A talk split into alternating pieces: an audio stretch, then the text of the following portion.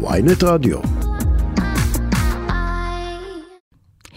ואנחנו מתחילים, מתחילים עם הפשיעה הבלתי פוסקת בחברה הערבית. מצטרפת אלינו פידה שחאדה, רכזת נשים נגד נשק וחברת מועצת העיר לוד. צהריים טובים, פידה. שלום, צהריים טובים. אה, אפשר להגיד שהעיר לוד עוברת ימים לא פשוטים, בלשון המעטה, מה שנקרא. מה, מה את שומעת מהתושבים? אה, אחד, אנחנו, يعني, מתחילת שנה לוד לבד זה שבע נרצחים, אין חודש שלא היה רצח. אין חודש שלא היה רצח, זה נתון בלתי נתפס. אה, כן, וזה גם גורם לנו להיות כל הזמן בהרגשה של חוסר ביטחון, אבל זה גם בלי רגיעה, בלי יכולת להמשיך בחיים באופן מתמיד, או זה תמיד יש לעצור ולהסתכל סביבנו על הרצח ולחשוב על הרצח הבא. את... וזה גרם למציאות בלתי נתפסת ובלתי נורמלית בתקופה, בשנה האחרונה. זה לא, ש, לא שזה, אנחנו מתריעים על פשיעה ואלימות כבר שנים, זה לא משהו שהוא חדש בשבילנו. את, את בקשר עם משפחות של משפחות של, של, כן. של אנשים שנרצחו בתקופה האחרונה, עם משפחה של רבאב אבו סיאם, משפחה של מנאר חג'אג', שומעת מהן על התחושות שלהם? כן, גם משפחות שגם נרצחו שנה שעברה, אנס רוחואח, נער גם שהיה בסיום, סיים בדיוק את בית ונרצח, גם היה סלימן זבאסה, נהג אוטובוס שנרצח בבוקר, בחמש בבוקר בזמן שהוא יצא לעבודה. כן, אני בקשר עם המשפחות. אחרי זה, זה משבר, כאילו, הרצח קורה. המשבר שקורה אחרי הרצח למשפחות האלה הוא עוד יותר גדול, כי הם לא מרגישים שאף אחד בכלל עוקב או מחפש את הרוצח. שכנראה הוא היום הפך להיות בהרגשת ביטחון הרבה יותר מכולנו. מרגישים שעולמם חרב, אבל אף אחד לא עושה מאמצים כדי לתפוס את מי, שעשה, מי שגרם לכך. נכון. אנחנו את... השנה שבע רציחות, כאילו מדברים עכשיו בביטחון, כאילו המשטרה מדברת על פענוח של תיק אחד שקרה ביולי, וזהו. כאילו, לפני זה לא היה שום פענוח של שום תיק. זה אומר שהרוצחים האלה חוזרים. וחיים את החיים שלהם וממשיכים לפעול ו... וכנראה עושים את הרצח הבא ואנחנו כאילו אלה שמפחדים ונכנסים לתוך הבתים והם לא. אנחנו מפרסמים בבוקר בוויינט ובידיעות אחרונות אה, ראיון ממשפחתה של רבאב אבו סיאם שבו כן. הם מספרים שהם חיים בחשש ובפחד גם על ביטחונם האישי וגם על זה שיחטפו את שלושת הילדות של רבאב שהיו עדות לרצח שלה, כלומר זו מציאות בלתי נתפסת. אני מבינה ששלושת הילדות, אנחנו נמצאים כבר, ב... מתחילים את השבוע השלישי של אה, שנת הלימודים ולא חזרו בכלל לבית ספר מתוך פחד, כלומר איך, איך אנחנו מסבירים את המצב הזה? הרצח של רבאב הוא סיפור מזעזע כי היא שנה וחצי התריעה על זה שהיא מאוימת. אה, ועדיין נרצחה, וגם אחרי הרצח אה, אין שום, יעני, אימא של רבב היא עדת רצח לשתי הילדות, הם לא הוזמנו לתת עדות. עד עכשיו, ש... למעלה מחודש ימים, לא זומנו לתת עדות לא. במשטרה. וכאילו ההרגשה, וגם כולנו מבינים שכנראה שאם לא מזמינו אותם, אף אחד לא מתכוון לעשות שום דבר עם הסיפור. אה, הם היו אמורות להיות השבוע בוועדה ברווחה, ולקבל המלצה איפה הבנות אמורות להיות. הרווחה כאילו מקפלת רגליים ומבטל את הוועדה ואף אחד לא עושה עם זה כלום. וזה, כן, המציאות, כאילו, קורה הרצח, המשפחות האלה כאילו עוברות חוויה מאוד קשה, מאבדים בין בית, מאבדים את הבת, يعني, אני לא, לא רוצה כאילו, يعني, לאחל לאף אחד את ההרגשה הזאת של אימא שמגדלת ילדה במשך שנים ומביאה אותה לתואר ראשון ותואר שני ורואה את הנכדות שלה ואז היא בבוקר קמה יום אחד והבת שלה לא נמצאת או הבן שלה. החוויות מאוד קשות ועם כל הצער הזה המשטרה כמעט לא נוכחת. עכשיו אנחנו עדים שבשנה האחרונה כן יש ניסיונות של משרד ביטחון פנים לפתור יותר אבל כנראה ש... ההזנחה של כל העשורים שקדמו, השנה הזאת לא מספיקה. אפשר להגיד שהרחובות שלכם מופקרים, כלומר, אנחנו מדברים על זה שאנשים חפים מפשע, משפחות, ילדים, נרצחים ברחובות. לא תופסים את העבריינים שעשו את זה, לא מעמידים אותם לדין, כלומר, אנחנו רק, רק הפשיעה רק ממשיכה לחלחל יותר ויותר. כן, הרחובות שלנו מופקרים וגם מוזנחים, כאילו, צריך לעשות את הקשר בין זה שיש אה, אה, הפקרות אה, של ביטחון וגם בין הזנחה שמסתכלים על הרחובות במיוחד ביישובים הערביים, אבל עוד גם בתוך הערים המעורבות, כמו לוד. את תמצאי שכונות בלי מדריכות, בלי שום תאורה. הרצח של מנר קורה בזמן שרצו להוציא אותה מהאוטו, אנשים הדליקו פנסים של פלאפונים כדי שיוכלו לראות אותה בתוך האוטו, mm. כי כל הרחוב היה חשוך.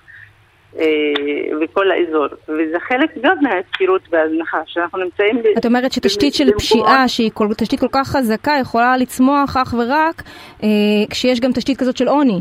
כן, תשתית של עוני והזנחה, ואף אחד לא שם, כאילו אנחנו שומעים שביטחון פנים כרגע בונה תוכניות אה, למגר את האלימות או לסיים את הפשיעה, אבל אנחנו לא שומעים את משרד השיכון מנסה לבנות אה, תשתית יותר טובה אה, או מקומות ציבוריים שאנחנו יכולים להשתמש בהם, כי כרגע מה שקורה שאנחנו מוותרים על המרחב הציבורי. רוב החברה הנורמטיבית מתוך פחד. מתוך הבתים שלה. כן, ומי שמשתלט על המרחבים האלה זה, זה הפשיעה והאלימות, כי הם מוזנחים, הם חשוכים ואי אפשר להיות בהם. אה, משרד החינוך בכלל כמעט אין לו מעורבות במה שקורה, אה, שהוא הגוף שאמור לנהל אה, דברים בתוך הבתי ספר. גם, הנה, הסיפור של הבנות של רבב. לא שמענו שום גורם במשרד החינוך אומר איפה הבנות האלה, למה הם לא הגיעו שלושה שבוע, שבועיים מהראשון לספטמבר, שבעיניי הייתה צריכה להיות הכנה להגעה שלהם לבית ספר. גם לא... יש חשיבות לש... לשמר שגרה עבור הבנות כדי שהם יוכלו להתמודד על, ה... על האבל הנוראי של לאבד את אימא שלהם. נכון, ובאוגוסט היה אמור להיות תהליך של הכנה של הבנות האלה, להביא אותם לתוך המסגרת ולהחזיר אותם, כי זה לא, זה לא חזרה שגרתית אחרי שראית את הרצח, זה לא, הם אפילו לא שמעו על הרצח, הם ראו אותו מול העיניים, ילדה בת שש ראתה את הרצח הזה מול העיניים, השנייה ישבה ב... ב... בין הידיים של אימא שלה בזמן שיורים עליה. זה מציאות לא נורמלית. גם הילדה עכשיו בת ה-14, שמהרצח היא את אימא ואחותה נרצחות מולה, ולוקחים אותה לדירת מסתור. כאילו במקום לעשות כל המאמץ שהיא תהיה אצל המשפחה שלה בזמנים הכי קשים, ושהרוצח, מי שרצח את אימא שלה, הוא אמור לפחד ולהיעלם וללכת למקום אה, להסתתר. אלא מסתירים את הילדה. זה, זה מצב...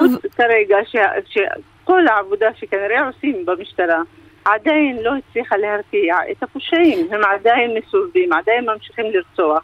הם כאילו הגוף שאמור לפחד ממה שקורה. וכנראה שהם לא מפחדים עד עכשיו. זה, זה מצב בלתי נתפס, שבמקום להילחם בפשיעה אנחנו בעצם מחביאים את אלו שנמצאים באיזושהי כן, סכנה. מכירים את זה בדרך כלל מהסיפורים של נשים ואלימות אה, של, שנשים עוברות, אבל כנראה שזה כבר עבר את הגבולות ולא רק נשים אה, מכניסים אותם למקלטים. כרגע שמול כל עולם הפשיעה, שמתברר שהוא כנראה יותר מאורגן מכולנו, כן. אה, אנחנו אמורים להתחבר והם אמורים להיות ברחובות. וצריך כאילו, המדינה צריכה פשוט לעשות עבודה, אם, אם היא עושה מאמץ עכשיו של 10% כן. היא צריכה לעשות של 100% ושל 200% כי זה הפך להיות השתוללות ברחובות.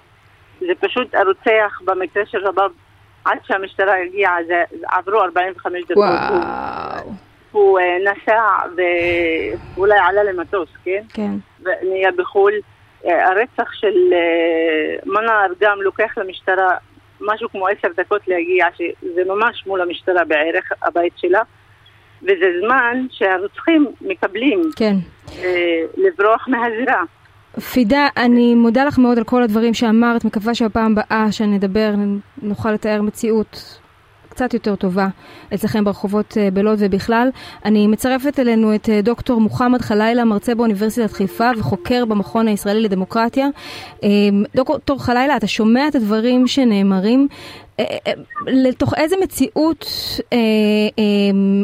יכול לגדול הון, לתוך איזה מציאות יכולה לגדול פשיעה בהיקף כזה? כלומר, כלומר, איך הגענו למצב שבו ארגוני פשע מנהלים את הרחובות שלנו והמשטרה לא מצליחה להשתלט על זה?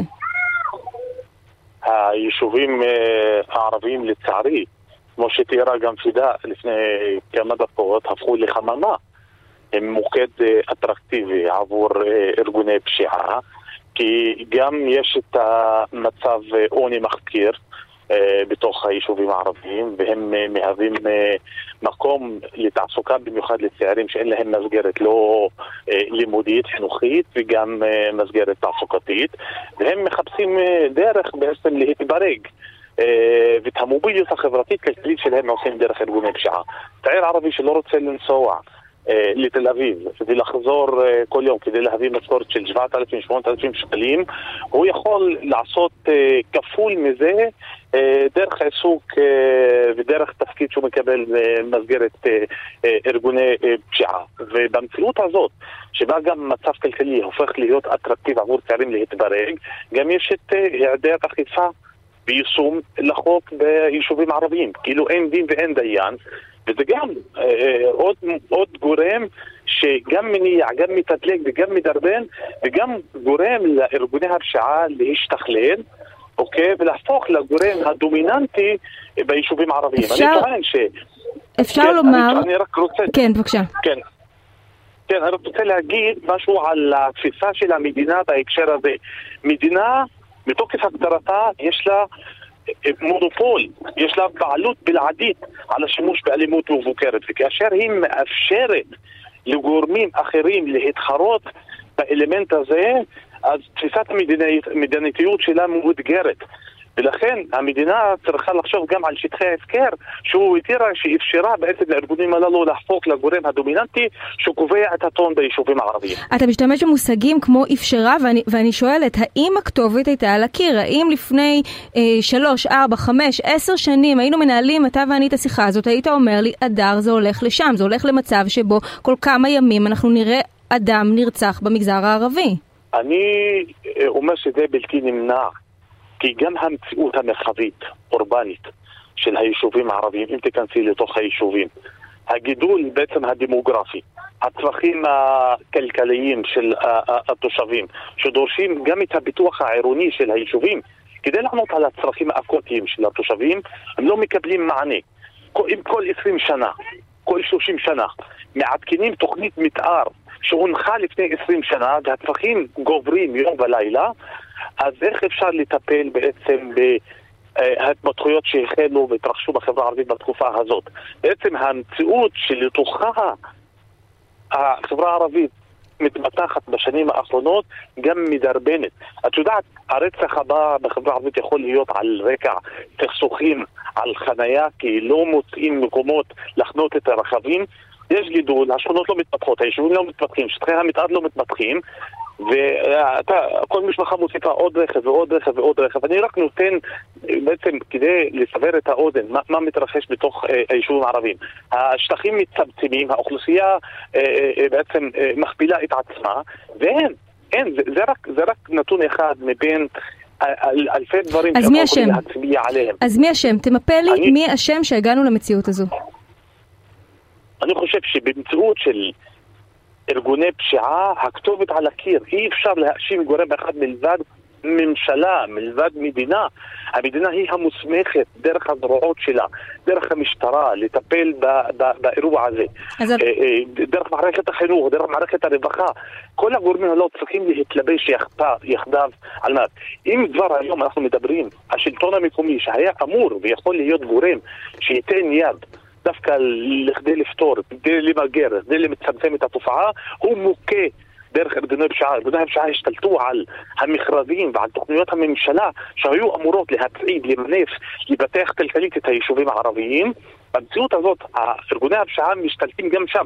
אני אומר לך עוד נתון, המכרזים בתוך הרשויות המקומיות הערביות, להגיש מועמדות למשרה נחשקת, אם יש לך את המיומנויות והכישורים ואין לך את התנאי הסף האחרון הלא, הלא פורמלי של תמיכה מאחד מארגוני הפשיעה, אתה, אתה יכול, אתה עלול למצוא את עצמך שאתה מאבד את התפקיד הזה, כי יש עוד מתמודד שאין לו תנאי הסף, אין לו את הכישורים, אבל הוא נתמך על ידי אחד מארגוני הפשיעה, הוא עלול למצוא את עצמו יותר מתאים לתפקיד, והוא יכול להתמודד כמתמודד יחיד ואז לזכות במכרז. ואז אנחנו בעצם מפקירים ונותנים את הזכות, כן. אם זה במישור החינוך או הרווחה, בידיים מפקידים את זה בידיים של אנשים לא מקצועיים, שבסוף גם פוגעים בתפוקות של הרשויות המקומיות. כלומר, ככל שארגוני הפשיעה מתפתחים, מרחיבים את היראה שלהם, כך כן. גם המציאות החינוכית וגם המציאות החברתית היא מוכה והיא נמצאת במשבר יותר. כן. זה באמת אה, מצב בלתי נתפס. אה, דוקטור מוחמד חלילה, אני מודה לך על הדברים החשובים האלה, אנחנו נפרדים אה, לעכשיו. הפסקה קצרה וחזרנו.